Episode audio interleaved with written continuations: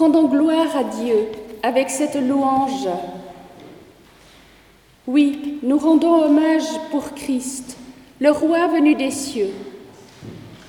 Loué sois-tu, Dieu, notre Père, qui vient à notre secours. Tu nous entoures de ta fidèle et silencieuse présence, à travers de bienveillantes puissances qui protègent et consolent. Tu poses en nos cœurs la confiance qui nous permet d'entrer dans une année nouvelle. Loué sois-tu, Père, pour ton incroyable secours dans les moments les plus sombres ou insignifiants de notre parcours. Entourés de puissances bienveillantes, nous attendons, confiants, ce qui adviendra. Toi, le Créateur, toi, le défenseur contre tout ce qui nous oppresse, tu es avec nous, au soir et au matin, et assurément à chaque nouveau jour. Amen.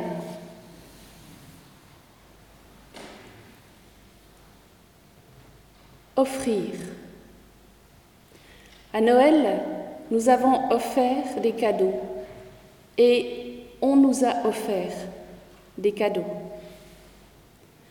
Dans l'évangile de Matthieu, la première offrande est celle que les mages d'Orient déposent aux pieds du petit enfant. Plus tard, cet enfant devenu grand invite à ce que l'offrande présentée à l'autel par les croyants ne soit pas une échappatoire, mais d'abord un rappel pour clarifier nos relations avec un frère, une sœur. Et il s'agit toujours du même verbe. Offrir, présenter. Si donc tu présentes ton offrande à l'autel et que là, tu te souviennes que ton frère a quelque chose contre toi, laisse là ton offrande devant l'autel et va d'abord te réconcilier avec ton frère, puis viens présenter ton offrande. Nous prions.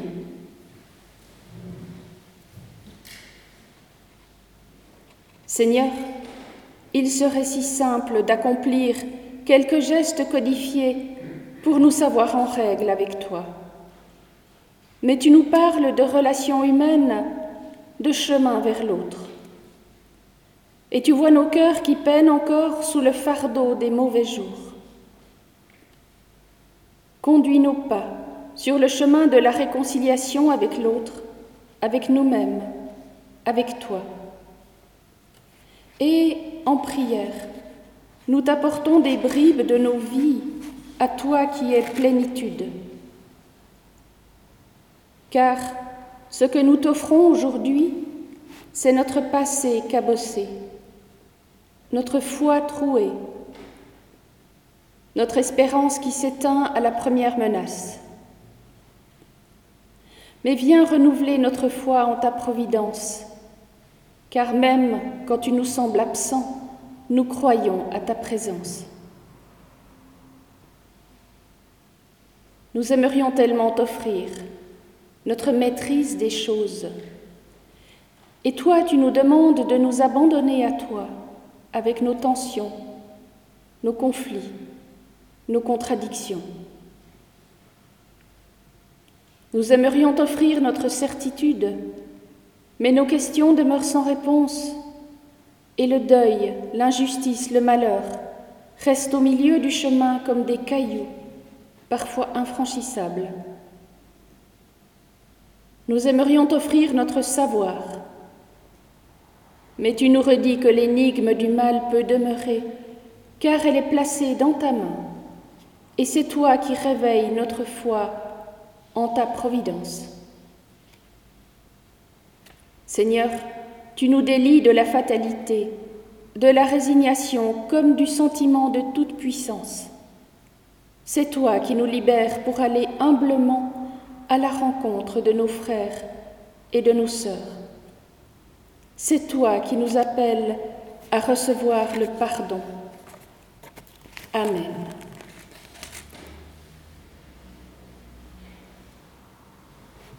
Nous pouvons, en restant assis, offrir à Dieu notre prière avec le chant qui se trouve à la page 554. 554, les strophes 1 et 3.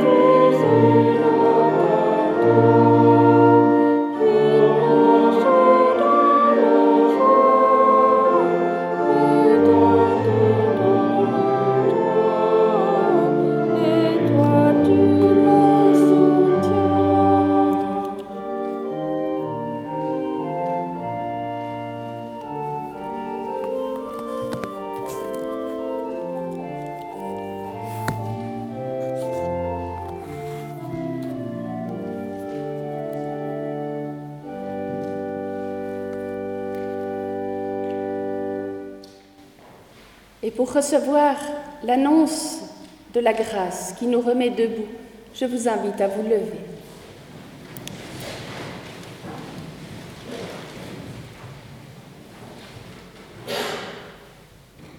Le Seigneur fait s'élever aujourd'hui la flamme chaude et claire qu'il a apportée dans nos ténèbres.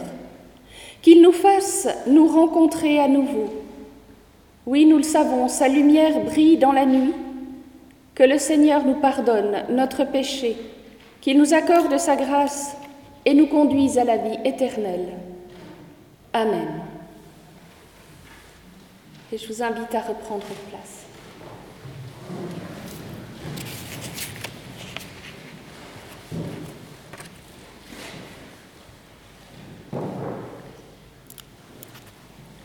Tu veux venir, Marc ?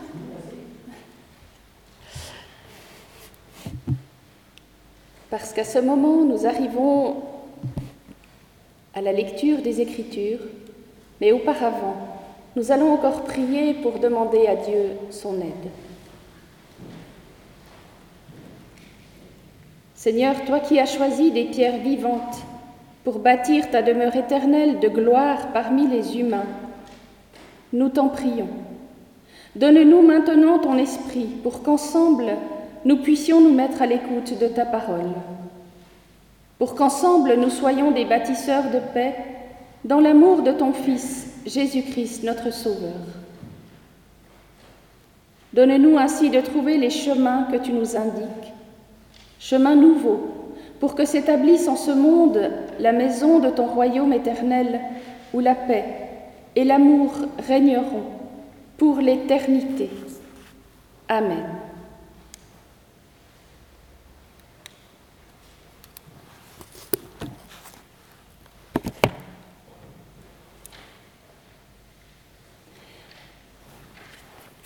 Oui, aujourd'hui, bien que nous soyons seulement le 2 janvier, nous célébrons déjà ce que l'on nomme l'Épiphanie.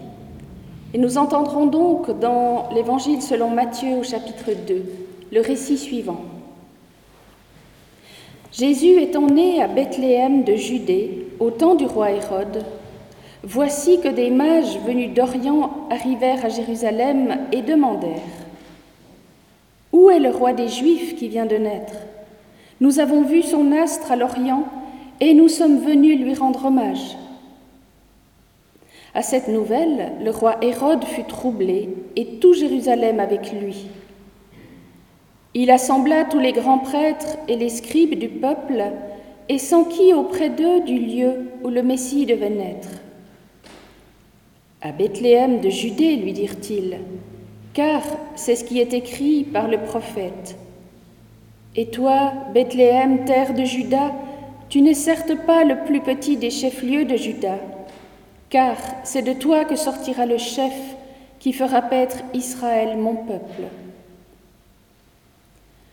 Alors, Hérode fit appeler secrètement les mages, se fit préciser par eux l'époque à laquelle l'astre apparaissait, et les envoya à Bethléem en disant « Allez vous renseigner avec précision sur l'enfant, et, quand vous l'aurez trouvé, avertissez-moi pour que, moi aussi, j'aille lui rendre hommage. »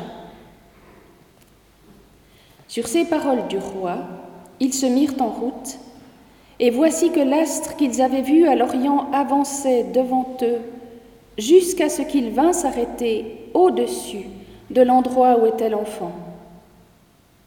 À la vue de l'astre, ils éprouvèrent une très grande joie.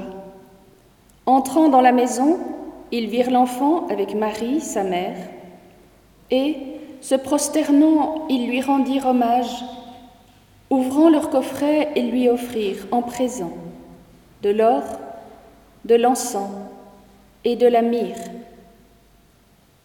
Puis, divinement avertis en songe de ne pas retourner auprès d'Hérode, ils se retirèrent dans leur pays par un autre chemin. Loué sois-tu, Seigneur. Et nous pouvons encore chanter, en revenant dans le secteur des chants de Noël, à la page 356, « Ô Seigneur de la vie ». Et je vous invite à vous lever pour chanter les strophes 1, 2 et 3.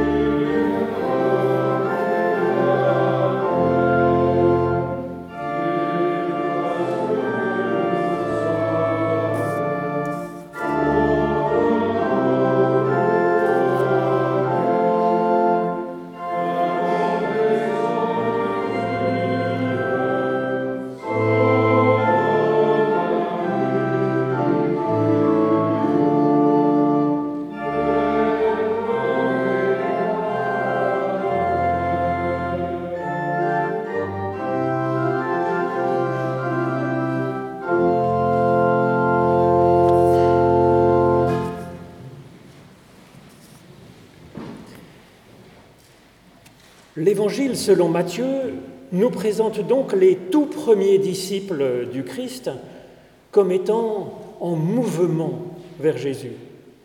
Et ce récit est évidemment une prédication qui nous invite à nous mettre nous-mêmes en chemin, à notre façon, vers le Christ.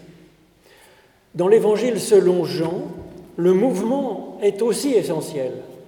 Les premiers mots que prononce Jésus dans l'Évangile selon Jean, c'est « Venez et vous verrez ». Et ainsi, il y a deux personnes, les deux premiers disciples se mettent en mouvement par cette parole de Jésus.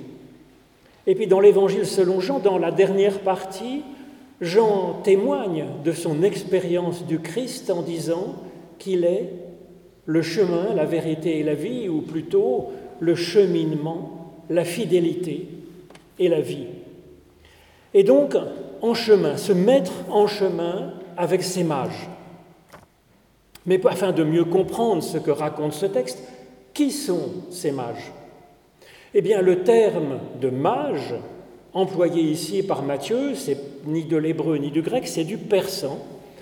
Et cela signifie, cela désigne le prêtre du masdéisme, d'une religion qui a été réformée par Zoroastre en 1000 ou 1500 avant Jésus-Christ. C'était la religion officielle en Perse et jusque dans les bassins du Gange, à l'époque de Jésus, et cette religion était complètement connue puisque, à l'époque de Jésus, elle avait déjà 2000 ans d'âge et elle nous est connue aussi parce que c'est une des plus anciennes religions du monde à exister encore. Bon, c'est vrai que du côté de l'Iran, c'est pas forcément le plus facile de pratiquer cette religion, mais leur culte est tourné vers le dieu de la lumière, Ahura Mazda, comme son nom l'indique, puisqu'on dit qu'ils sont mazdéens, un dieu de la lumière. Et Matthieu donc fait preuve d'une extrême ouverture en nous montrant en exemple des mages, donc ces prêtres mazdéens, pour aller vers Jésus-Christ. Et c'est, je crois, très libérant, parce qu'ils sont loin donc d'être des juifs modèles. Ça nous invite, je pense, à respecter les autres spiritualités, les autres façons de chercher, les autres religions. Il existe bien des façons, nous dit finalement ce texte, de nous mettre en mouvement vers l'ultime que Dieu nous donne. Et donc pour nous, c'est quand même plutôt rassurant, nous avons le droit de ne pas être tout à fait dans les clous de la plus orthodoxe, la plus pure religion, cette théologie pratique selon ce que nous conseille notre Église. Alors, c'est quelque chose qui est donc fondamental, c'est plutôt le fait de nous mettre en route, de chercher, de progresser, et puis, comme ces mages, de faire attention à un petit signe de salut qui nous est donné et qui nous permet de nous mettre en mouvement, de nous mettre en route. Alors, qu'est-ce qui met ces mages en route? Eh bien, une étoile. Une étoile, c'est la plus minuscule source de lumière possible, un point, seulement un point, et encore visible seulement quand on est dans les ténèbres. C'est pas franchement aveuglant. Mais s'ils observent cette étoile, c'est qu'ils levaient les yeux vers le ciel et qu'ils avaient une attente, une recherche. Le fait de lever les yeux vers le haut, c'est déjà scruter dans la nuit quelque chose qui vient. Et donc je dirais, malheur à celui qui est tellement désespéré qu'il ne cherche même plus une source d'élévation, de lumière, de cheminement. Et malheur aussi à celui qui est tellement sûr de sa propre vérité, qu'il ne cherche même plus non plus. Mais eux, ces mages, ces prêtres mazdéens, ils adorent le Dieu de la lumière, donc, et ils avancent. Dans leur temple, au cœur de leur temple, il y a une grande vasque de bronze dans laquelle ils entretiennent fidèlement, en permanence, un feu sacré. Ils l'entretiennent en continu depuis maintenant 4000 ans, finalement. Alors qu'est-ce que l'éclat d'une étoile alors qu'on a un magnifique feu sacré dans son temple ? Et je trouve que ça, c'est une bonne idée quand même de ne pas s'arrêter aux signes bien visibles offerts par notre religion, comme si ce qu'offre la religion était le but abouti, l'aboutissement de notre existence. Ben non, les signes offerts par notre religion, eh bien c'est comme une pédagogie pour nous aider à reconnaître précisément ce qui est d'un autre ordre que quelque chose de ce monde, qui est de l'ordre du divin, qui est de l'ordre de la source de la lumière, et pas simplement un feu matériel dans une vasque de bronze. Avec toujours effectivement le risque que quand on montre la lune du doigt, le fou regarde le doigt. C'est le risque de la religion, évidemment. Mais ces mages, ils passent par la religion donc, et ils la dépassent. Ils y ont trouvé non pas l'arrêt de leur quête, de leur recherche, le but de leurs aspirations, mais ils y ont trouvé au contraire une envie de chercher et une capacité à reconnaître ce qui effectivement est un signe de salut pour eux-mêmes, un signe inattendu. Quelque chose qui par définition, puisque c'est un salut, ben ça sort de la simple fatalité, de ce qui s'est toujours vu et de l'état de le statu quo présent. Quelque chose qui met en mouvement plutôt que de figer la situation dans l'immobilité, parce que l'immobilité, c'est la mort en fait. Et c'est ce que figure ici, je pense, cette étoile, en particulier à cause de sa course aberrante. Une étoile qui se respecte, qui a bien appris sa religion, elle ne se déplace pas comme ça pour s'arrêter le temps d'une pause à Jérusalem ou se remettant en route ensuite et puis s'arrêtant enfin d'une manière fixe en une place. Cela n'existe pas. Ni les étoiles lointaines, ni les planètes, ni une météore ne se comporte comme ça. Par conséquent, cette étoile, ce n'est pas une étoile physique ou une étoile physique classique, mais c'est une étoile vivante, vivifiante. Alors tant mieux, parce que finalement, c'est plus facile de repérer une étoile vivante et vivifiante, hein, parce que elle tranche sur le reste du comportement des autres étoiles. Et puis en réalité, ces étoiles vivantes sont moins rares que l'on pourrait craindre. Alors pour voir une étoile, c'est déjà pas mal de lever les yeux vers le ciel. Bon, de regarder vers le haut. Et là-haut, il y a effectivement de belles valeurs, il y a des pensées élevées, et ce sont comme des étoiles qui sont dans notre ciel et qui nous aident à nous diriger, qui nous aident aussi à faire le point pour savoir où on en est dans son existence. Moi-même, j'ai appris, avant que le GPS n'existe, à faire le point à partir des étoiles. Laissez-moi vous dire que ce n'est pas une petite affaire. Il faut sortir les tables de logarithmes. Bon, plus personne ne sait ce que c'est, sauf les personnes de ma génération. Mais enfin, bref.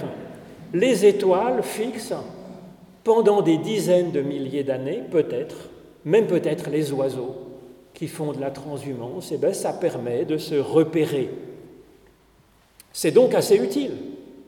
Mais avec ces mages, Matthieu nous invite à percevoir ce quelque chose qui est de l'ordre du ciel et qui est vivant, et qui les met en route d'une assez belle façon. Alors qu'est-ce que ça peut être, ces étoiles vivantes qui nous mettent en route pour nous, aujourd'hui? Alors tout minuscule éclair de début de foi, tout minuscule éclair de début d'espérance, ou d'une nouvelle façon d'aimer, nous dirait Paul, tout cela peut être une sorte d'étoile qui est vivante en nous et qui peut être vivifiante. Mais ça peut être aussi la foi de sa grand-mère. Combien de personnes ai-je vu qui se disent « j'ai envie d'avoir la foi parce que pour ma grand-mère, c'était vraiment quelque chose qui la faisait vivre d'une belle façon ». mais ça peut être aussi une inspiration intérieure, ça peut être un questionnement, peut-être scientifique, philosophique, ça peut être par les arts, par la musique, par la peinture, qu'importe. Il est question donc de trouver une étoile vivante qui nous mette en route, quelque chose qui tranche avec le statu quo. Alors il est question de se mettre en route donc avec ces mages, de se mettre en route. Serait-il question donc de rompre avec notre vie, avec notre monde, avec ceux que nous aimons, avec notre métier, avec notre chez-nous? Eh bien non, ce n'est pas ce que propose Matthieu avec ses mages.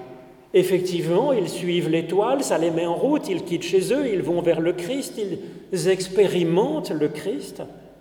Et puis le texte nous dit qu'ils rentrent chez eux, dans leur pays.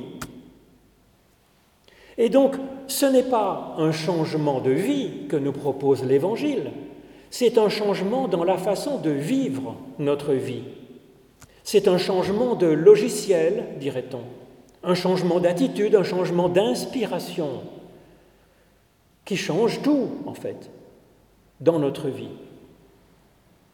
En effet, après leur expérience du Christ, les mages, ils retournent dans leur vie, mais ils y retournent par leurs propres moyens, en fait, sans étoile. Ils sont doués d'une capacité personnelle, nouvelle, de se diriger grâce à l'aide directe de Dieu qui vient les éclairer. Dieu ne leur révèle pas le chemin qu'ils doivent emprunter, comme s'il était tout tracé d'avance.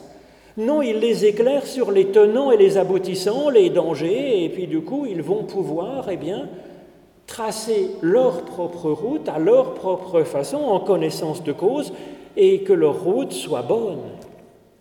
Donc finalement, cet éclairage que leur donne Dieu personnellement, ça les rend libres de tracer leur route à leur façon, d'une façon authentique. Et comme ces mages, nous sommes faits prophètes ou prophétesses en Christ. Et ça, c'est un point fondamental qui était annoncé donc par les prophètes anciens et que le Christ accomplit, une ouverture à toutes les nations pour que chaque personne devienne prophète et prophétesse par l'Esprit qui est donné.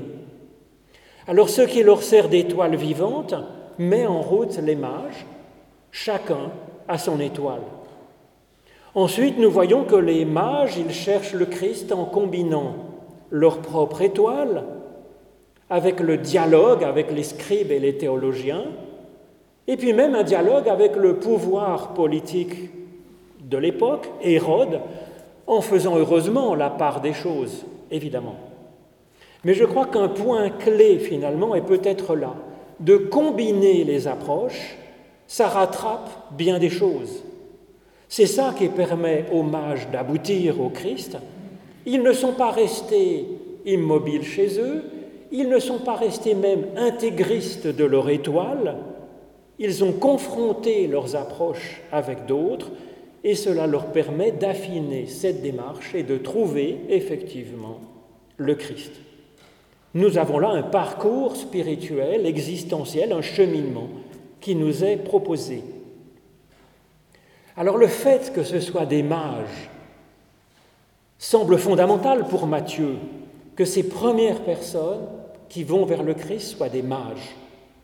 En effet, c'est assez osé de la part de Matthieu de parler de mages et de ne pas parler de rois qui viennent offrir de l'or et de l'encens, parce que la prophétie d'Ésaïe, qui était bien connue de tout le monde à l'époque de Matthieu, parce que tout le monde attendait en Israël le relèvement de Jérusalem, qui était envahi par les Romains, et ensuite avec la destruction du temple et de Jérusalem. Donc la prophétie d'Ésaïe 60, elle était connu par cœur de tout le monde. Et voilà ce que annonçait Ésaïe. « Lève-toi, brille, car ta lumière paraît, et la gloire de l'Éternel se lève sur toi. Car voici que les ténèbres couvrent la terre, et l'obscurité les peuples, mais sur toi.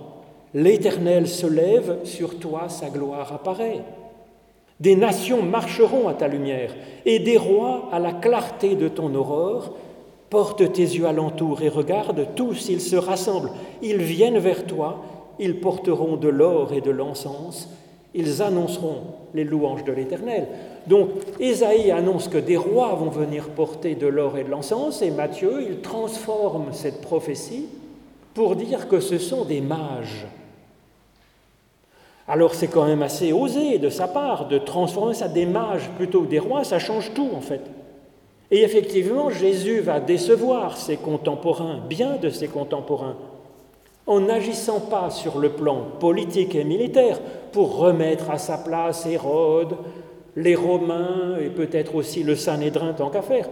Mais Jésus, il agit au niveau de l'individu pour qu'il soit pleinement vivant lui-même, en le mettant en relation confiante avec son Dieu.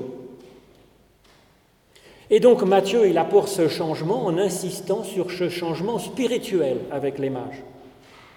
Et puis il y a un autre changement, vous l'avez entendu, Ésaïe annonçait des dons d'or et d'encens, et Matthieu ajoute de la myrrhe, l'or, l'encens et la myrrhe. Alors le premier changement est nous inviter à nous mettre en mouvement avec notre propre étoile, quelque chose de spirituel et de vivant qui nous permet d'aller vers le Christ. Le second changement, il attire notre attention sur ce que nous pouvons apporter au Christ. Alors qu'est-ce que ça signifie ici de donner au Christ ? Nous faudrait-il nous dépouiller afin que le Christ nous apporte ses bons services ? Ce serait plutôt le style, en fait, du vulgaire Hérode de demander des pots de vin pour accorder ses bonnes grâces à ses fidèles. Mais dans l'Évangile selon Matthieu, Christ est déjà né. Nous n'avons pas besoin d'acheter sa venue. Et puis, il nous est offert dès le début de l'histoire et, par définition même de son nom de Jésus, il est le salut de Dieu, le salut de l'Éternel. Et donc, c'est sa fonction de nous offrir ses services, comme de la lumière d'éclairer. Oui, alors, il est là pour nous sauver, mais nous sauver de quoi ? Il vient soigner ce que nous lui apportons, comme le médecin qui est aux urgences, il attend, et puis on lui présente une plaie sanglante, il va recoudre, on lui présente un estomac qui fait mal, il va faire un peu ce qu'il faut, ou des yeux qui ne voient pas, il va faire un peu ce qu'il faut. Et Jésus, il dit souvent à une personne qui se présente, « Mais que veux-tu, toi, que je te fasse ?» Et donc, nous pouvons ainsi tout confier au Christ, ce qui ne va pas dans notre existence et dans notre être. On peut tout remettre entre ses mains pour que Dieu le soigne, le vivifie, le ressuscite. C'est ce que signifie, à mon avis, ce geste des mages d'ouvrir leur propre trésor, nous dit le texte, et donc de s'ouvrir devant le Christ pour lui confier ce qui compte le plus pour nous. Alors donc Matthieu, il ajoute la myrrhe sur la liste de ce que nous apportons au Christ pour qu'il transforme cette richesse pour nous. Alors la myrrhe, elle servait à embaumer les morts. Et donc la Bible hébraïque choisit de faire l'impasse sur la question de la vie future délibérément.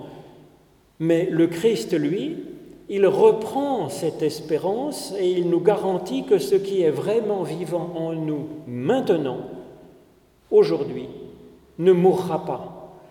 Et donc la myrrhe, elle évoque ainsi notre finitude, notre fragilité, nos blessures, nos peurs. Et nous pouvons confier cela au Christ, parce qu'évidemment, ça compte.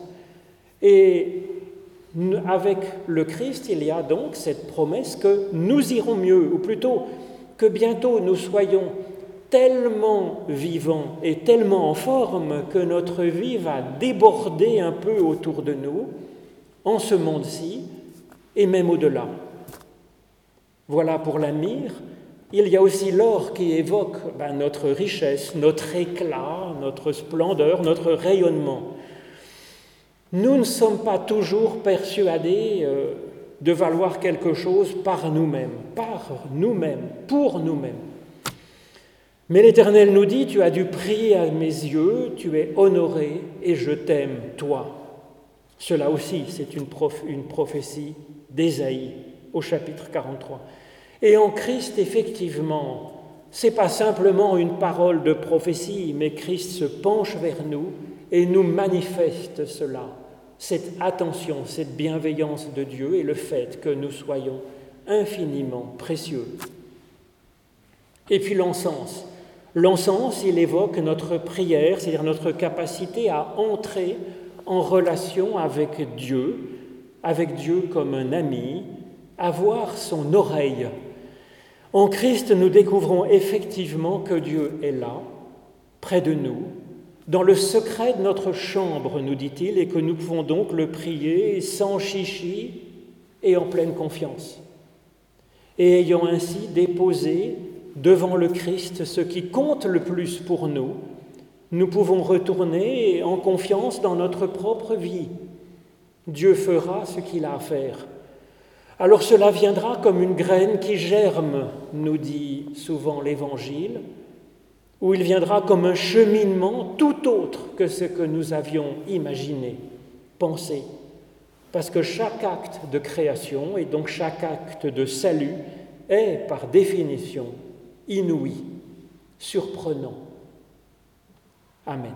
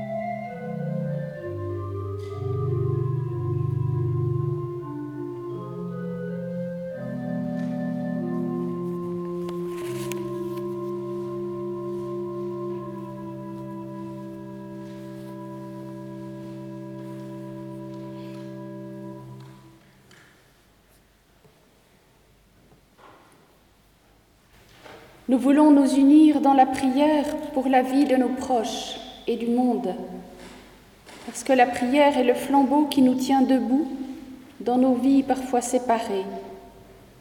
La prière tend à s'alléger des demandes magiques pour se faire simple flambeau, maintenu dans la nuit, aidant Dieu à ne pas s'éteindre. Prions. Seigneur, tu nous as guidés par le passé et nous discernons après coup que ce fut ta main. Même si nos vœux n'ont pas toujours été exaucés, à présent nous voyons, c'était ainsi. Tu nous as aidés à accepter, à ne pas désespérer. Chaque jour, tu nous as permis de dire « j'accueille ». Et tu as ouvert pour nous d'autres chemins qui nous permettront demain de redire « j'accueille ». Nous t'en prions. Ouvre un autre chemin pour les familles ébranlées par le deuil, la perte d'un être aimé, emporté contre toute attente, et ceux aussi qui cheminent avec un visage absent depuis longtemps et dont la nuit est profonde.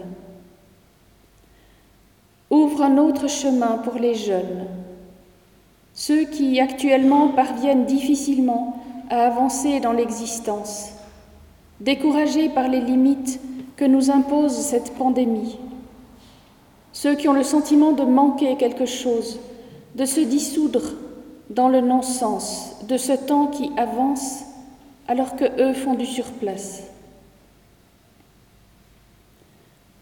Souviens-toi des malades et de tout le personnel soignant dans les hôpitaux soumis à de rudes contraintes. Ouvre un autre chemin pour celles et ceux qui continuent leur vie en EMS, ceux qui doivent renoncer à certaines habitudes car l'âge avance et vient les fragiliser. Ouvre un nouveau chemin pour notre région, Arvélac, et ses différents lieux de vie, ses paroisses. Garde ceux et celles qui exercent une autorité politique qui ont été nommés pour gouverner. Place en leur cœur la sagesse et que la justice demeure toujours présente dans leurs décisions. Seigneur, maintiens en nous vivants le courage de vivre dans la confiance, le courage de lever les yeux, d'être en quête et de nous mettre en route. Et tous ensemble, nous voulons une fois encore nous remettre en route en te disant d'une même voix cette prière que Jésus lui-même nous a enseignée. Notre Père qui es aux cieux, que ton nom soit sanctifié, que ton règne vienne, que ta volonté soit faite sur la terre comme au ciel. Donne-nous aujourd'hui notre pain de ce jour. Pardonne-nous nos offenses, comme nous pardonnons aussi à ceux qui nous ont offensés, et ne nous laisse pas entrer en tentation, mais délivre-nous du mal, car c'est à toi qu'appartiennent le règne, la puissance et la gloire, au siècle des siècles. Amen.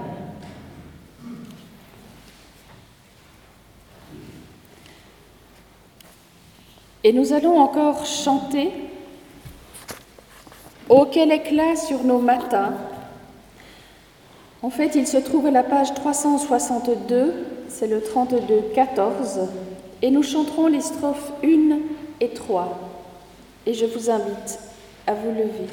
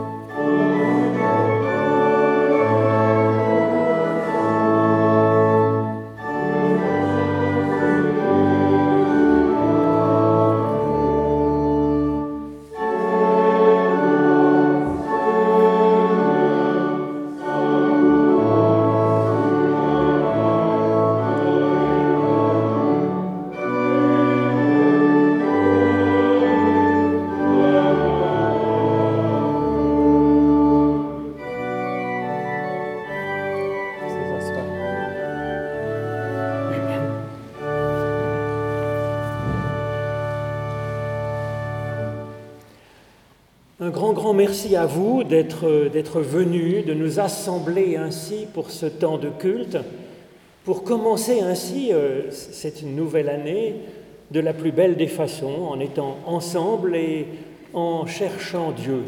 Donc merci de vous être mis en route dès ce matin. Et je vous souhaite très chaleureusement tous nos vœux de bénédiction pour vous tout au long de l'année et aussi pour ceux qui sont autour de vous. Un grand merci à Marie-Laure Jacubek, qui est donc pasteur à Asnières-Vézenas et aussi au HUG pour moitié. Et donc ça fait plaisir, je pense, de se retrouver ainsi ensemble, de faire un peu corps ensemble dans cette région et entre collègues de pouvoir vous offrir ce culte en ce jour. Grand merci à Norberto Broghini qui nous a proposé cette pastorale de Jean-Sébastien Bach que je trouve tout à fait touchante et en même temps si apaisante, pacifiée, allante. Donc merci pour ce magnifique choix pour nous faire commencer ainsi l'année. À la sortie, vous trouverez le texte de la prédication que je vous ai proposé pour en prendre et en laisser, comme d'habitude, et peut-être pour le donner à une personne que vous penseriez pouvoir être intéressée par cette méditation biblique et spirituelle, en toute liberté, bien entendu, parce que c'est donné justement pour nourrir la liberté. Et sur le site internet, vous trouverez toutes les prédications en texte, en audio, en vidéo, celles que nous pouvons mettre. Vous avez les annonces de la paroisse sur la petite feuille, avec le culte de dimanche prochain, avec Jean-Jacques Derame, avec Christophe Chalamet, qui n'est pas simplement un grand théologien, mais qui est aussi oboïste, et puis Jean-Luc Magnona, qui n'est pas simplement médecin, qui est aussi violoncelliste, et Diego. Donc, on se réjouit d'avoir ce culte dimanche prochain, ici même, à 10h. Et puis maintenant, c'est le moment de l'offrande. C'est vrai que votre Église a besoin de moyens pour annoncer dans ce monde qui en a tant besoin la foi, l'espérance et l'amour que le Christ a déposé dans nos cœurs, dans nos cervelles et dans nos mains. Pendant l'offrande, nous chanterons le chant page 555, Ô Seigneur éternel, les strophes 1, 2 et 4, avant de recevoir la bénédiction de Dieu.